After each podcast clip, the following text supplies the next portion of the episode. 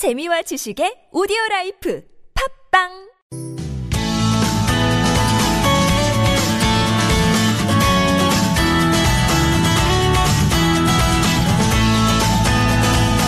서울 서울 황원찬입니다. 2부 시작됐습니다. 금요일이고요. 네, 오늘 생활법률 상담이 있습니다. 서울시 마을 변호사로 활동 중이신 송기호 변호사와 함께하겠습니다. 어서 오십시오. 네, 안녕하세요. 안녕하십니까. 네, 역시 새해 복 많이 받으시기 바랍니다. 네, 새해 희망차게 맞이하십시오. 예. 이제 오늘까지 저희 서울, 서울 속으로는 이제 금요일 되면 마지막 시간이니까 한 주에. 네. 예. 오늘 끝나면 이제 1월의 첫 주말 맞게 되고. 네. 그렇죠. 조금 이제 그 새해 첫 출발하는 기분이 약간 흐지부지할 즈음에 다시 이제 예, 설이 다가와서 네. 그때 또 새로운 기분을 다시 한번 느껴볼 수 있겠네요. 예. 자, 참여하실 길은 똑같습니다. 샵 0951번, 짧은 문자 50원, 긴 문자 100원 들고요. 전화 027769595번, SNS 카카오톡은 TBS 라디오와 플러스 친구 맺으시면 무료로 참여하실 수도 있겠습니다. 맨 처음 그 플러스 친구 맺으실 때는 1대1 채팅창에서 개인정보 동의 한번 해주시고요. 성함 연락처도 꼭 입력해 주시기 바랍니다. 맨 처음에 한 번만 해주시면 됩니다. 자, 오늘 본격 그 생활법률 상담 들어가기 전에 어, 지난주에 있었던 또 중요한 어, 생활 법률과 관련된 실제 판례 네. 예 하나 또 준비해 오신 것 같네요. 말씀드리겠습니다. 어, 택시 기사님이 우회전 하다가 추돌 사고를 냈는데 예. 하필 그 사고를 당한 차에 8천만 원이 넘는 고가 명품 기타가 있었습니다. 오, 네, 오, 굉장히 비싼 기타인가 예. 봐요. 그 기타가 이제 에, 뒷좌석 케이스에 다 이제 케이스 속에 포개서 실려 있었고 근데 이- 문제는 예, 이게 다 고장 났군요. 예, 이 추돌 사고로 인해 가지고 어. 그 기타 부분이 파손됐는데 이제 원상 복구가 불가능할 정도로 파손이. 어, 어떡하지? 네. 지금 이 사건의 경우에 이제 법원이 어이 기타의 그 고가 시세만큼 손해가 발생했다라고 인정을 했습니다. 아 그래요? 네. 야, 다만 예. 이제 피해자 측도 어, 이 교통사고 부분에서 과실이 어느 정도 있고 예. 또이 보관을 좀 더 안전하게 하지 않았다 이런 과실을 이제 50% 인정해서 예. 결국은 이 사고를 낸 택시 기사님이 이 8천만 원의 절반에 해당하는 한 4천만 원 정도를 이제 배상하라는 그런 아이고야, 판결이 났습니다. 그래도 그래도 부담이 엄청나시겠는데요. 오. 그렇죠. 그래서 이 네. 판결은 저는 좀 생각이 좀 다른데요. 물론 네. 이 교통사고를 내서는 안 되죠. 다만 이제 이렇게 피해 차에 이렇게 어 고가의 물건이 실려 있다는 것은 좀 예상하기가 어렵지 않습니까? 어, 네.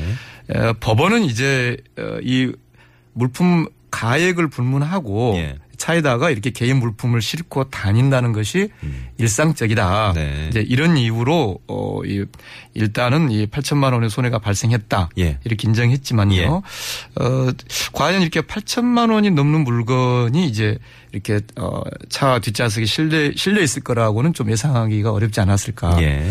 어, 물론 이게 1심 판결이어서 앞으로 좀 규칙을 좀 주목해 봐야겠습니다만 음.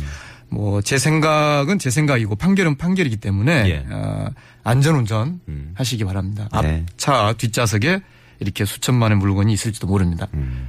그, 예. 그렇죠. 뭐. 그, 그보다 더 중요한 건 이제 사람의 안전. 네. 예, 뭐 생명 안전과 직결되는 문제니까. 그렇죠. 제일 기본 중에 기본은 이제 도로 위에서 사고 나지 않게. 맞습니다. 예, 안전 운전 하셔야 되는 건, 어, 물론이고요. 네. 예. 어, 이게 저, 이런 일도 있군요, 진짜. 어, 택시기사님들 이제 손님 태우실 때, 뭐 혹시 귀중품 갖고 타시는 거 아니죠? 이걸 일일이 확인하면서 더 조심하셔야 되는 건가 이런 생각도 들고 어, 이 특별한 케이스였네요, 진짜. 예.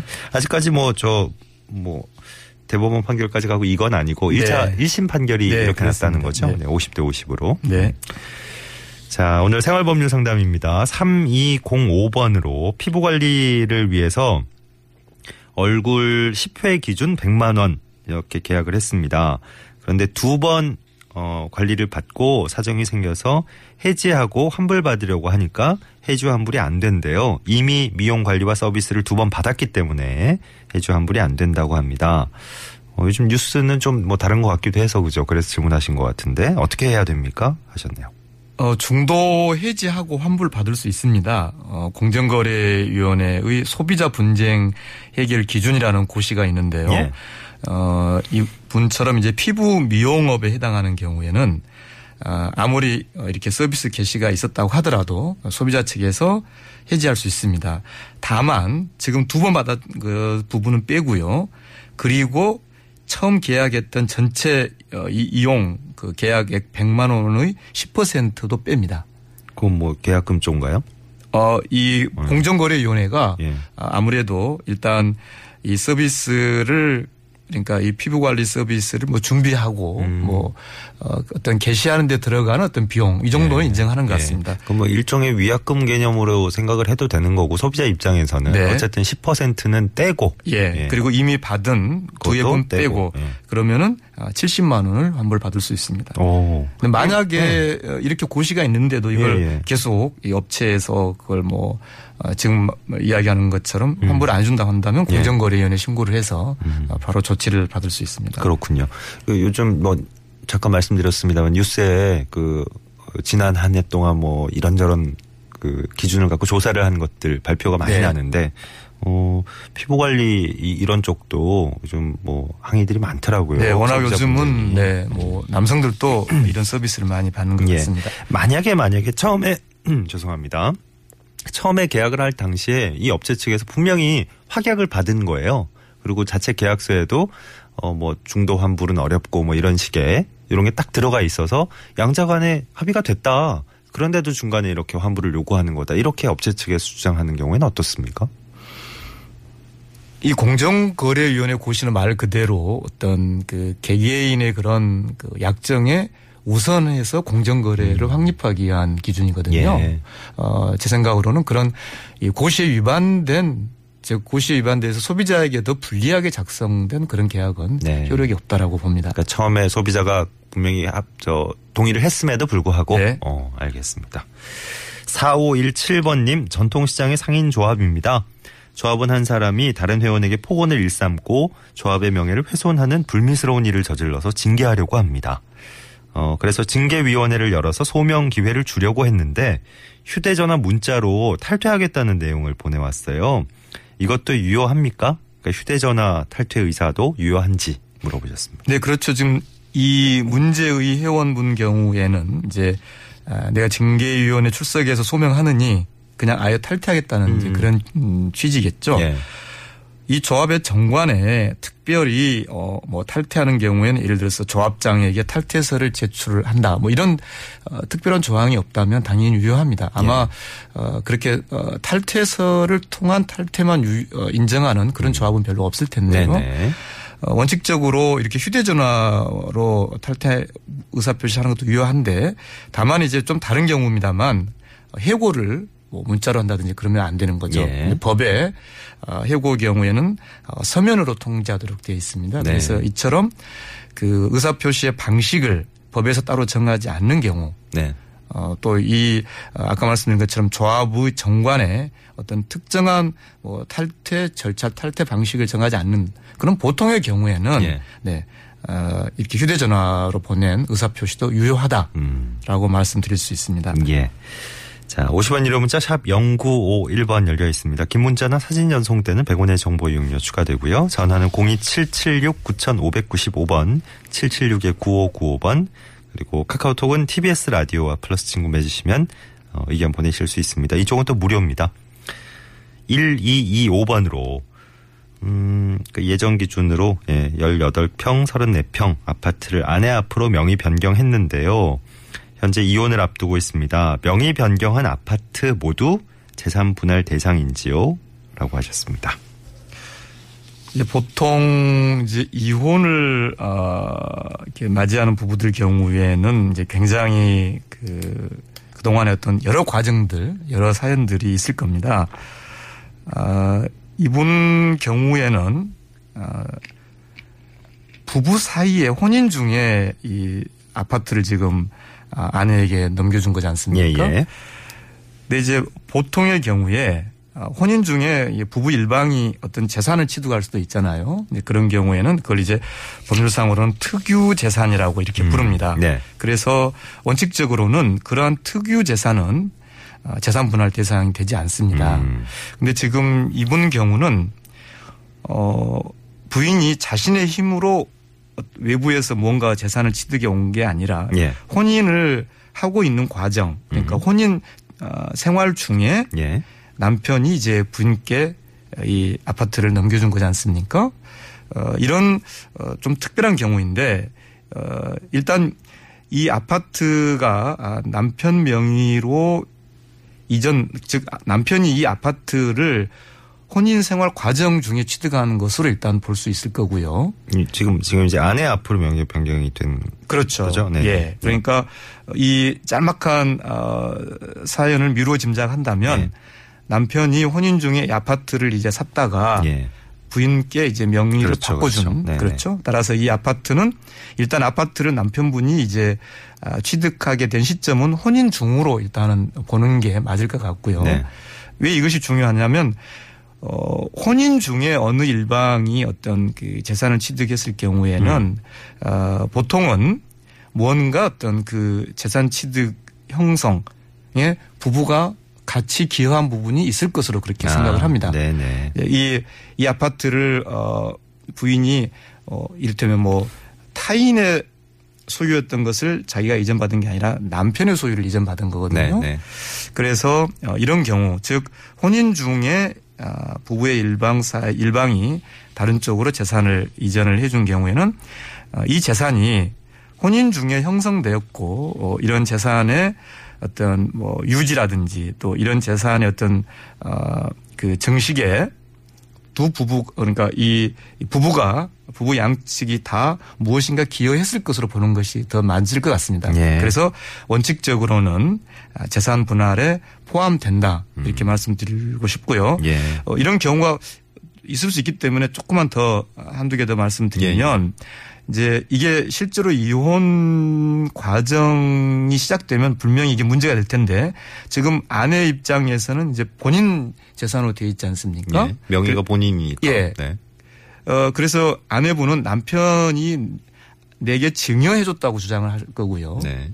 반대로 이제 남편분은 어, 명의만 부인 앞으로 한 것이다. 이렇게 주장할 가능성도 있습니다. 네. 아, 따라서 조금 복잡한 어, 예. 여러 어, 그 내용이 있을 수가 있는데 아까 말씀드린 것처럼 혼인 중에 이루어진 것이기 때문에 음. 원칙적으로는 재산 분할이 된다. 다만 아, 이게 명의신탁이 된 것인지 또는 증여가 된 것인지에 따라서 다소 남편에게 더 유리할 것인지 부인에게 더 유리할 것인지 이를테면 재산 분할을 누가 더 어, 유리하게 어, 차지할 것인지 좀 그런 어, 또 하나의 문제가 있다. 이 네. 정도 말씀드리고 싶습니다. 네.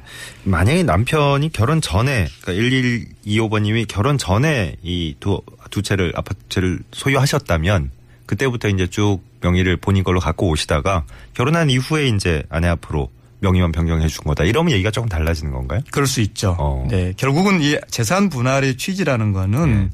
그 혼인 과정에서 부부가 같이 노력한 노력해서 획득되고 음, 유지된 재산 음, 이것을 네. 분할 대상으로 삼는 네네. 거거든요. 알겠습니다. 예. 특유 재산이라는 개념 이제 가지고 설명해 주셨는데 대부분은 이제 원칙적으로 분할 대상이 안 되는 거지만 아까 지금 방금 전에 설명해 주신 대로 같이 이제 노력해서 얻은 거다. 이러면 이제 분할 대상이 된다. 네. 예. 0615번님 저희 부친은 12억 원의 재산이 있습니다. 음. 어머니는 오래전에 돌아가셨고 일남 이녀고요. 아버지가 가부장적인 면이 좀 강하셔서 재산을 모두 아들에게 물려준다 이런 유언을 남기셨어요. 이런 경우에 저희 딸들은 아 따님이시군요 이제 네. 따님 딸들은 아무런 재산도 받지 못하는 겁니까? 라는 질문입니다. 음, 그렇지 않습니다. 어, 이 상속제도의 본질상 최소한의 상속분은 모든 상속인에게 인정합니다. 만약에 어, 이분 경우처럼 지금 어, 이제 어머니는 작고하셨고 일남 위녀이기 때문에 각자 어, 법정 상속분은 이제 3분의 1씩 가지고 계시거든요. 근데 다만 이제 어, 돌아가신 아버지께서 이제 내 재산을 다 아들, 이 하- 하나 있는 아들에게 준다.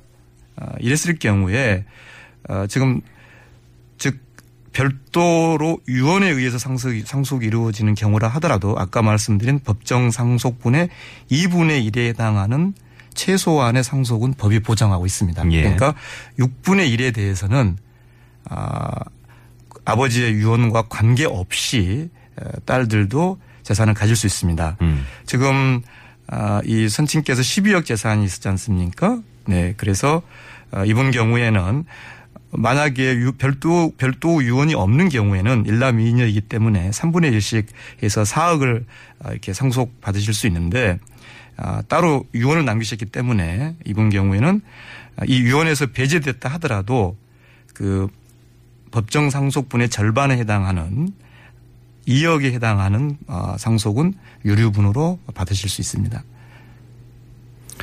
조금 이제 산수 계산을 해야 되는군요. 어, 그러니까 이게 원래는 유언이 특별히 이렇게 나오지 않았다면 나오지 않았다면 법정 상속분으로 네, 3분의 1씩 가는데 그냥 하면 되는데. 네, 유언이 이렇게 나왔기 때문에 어. 나왔다 하더라도 민법이 보장하는 법정 상속분의 절반에 해당하는 예. 네, 그래서 6분의 1이 되겠죠. 네. 3분의 1의 절반이 네, 네, 6분의 네, 1. 네. 그래서 12억의 6분의 1인 2억 원을 어, 딸이 어, 상속을 받을 수 있습니다. 그래요. 어, 이게 유, 유언의 내용이 뭐 전적으로 다 지켜질 수는 없겠지만 어쨌든 상당 부분 효력이 있네요. 아무래도 어, 네. 어, 상속을 통해서 네. 어, 그러니까 남아 있는 유족분들의 최소한의 생존을 보장을 하는 점도 고려해야 되고 예. 또한 그러니까 유언의 효력도 예, 또한 해야 것은. 말 그대로 네. 이제 돌아가신 분이 본인이 만든 재산이지 네, 않습니까? 네, 네, 네. 그런 두 가지 어, 요, 요소를 다 고려한 알겠습니다. 규정입니다. 네. 그래요. 5188번님, 재혼을 하신 아버지가 3년 전에 돌아가셨고요. 그리고 지난달에는 새어머니가 돌아가셨는데, 제가 새어머니의 재산을 상속받을 수 있습니까? 아, 상속 받을 수 없습니다. 아, 조금 음 일반인 분들이 어, 봤을 때 좀 어, 이해가 안 될 수도 있겠는데 아무리 새어머니와 아, 이렇게 가까이 지내고 또 뭐 새어머니의 병수발까지 해주고 해주셨고 그리고 이제 결국은 어, 아버지께서 먼저 돌아가시기 때문에 그 새어머니가 가지고 계신 재산도 결국은 아버지 재산을 상속받은 거라고 볼 수 있잖아요. 예. 아무리 그렇다고 하더라도 어, 이 새어머니와 아, 전처 소생이죠. 그러니까 이 사이의 관계는 상속 관계가 음. 형성되지 않습니다. 예.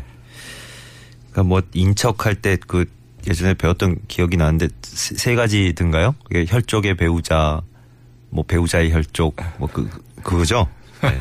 이게 좀 법적으로 가면 복잡해지긴 하는데 배우자의 혈족이 배우자든가 뭐 이렇게 세, 세 가지 있었던 걸 기억이 나는데 네. 그래 인척 관계는 어, 재산 상속 대상은 아니군요. 네. 자, 서울시 마을 변호사로 활약하고 계신 송기호 변호사와 함께한 시간 네, 여기서 마무리하도록 하겠습니다. 생활법률 상담이었어요. 오늘 감사했습니다. 네, 감사합니다. 고맙습니다.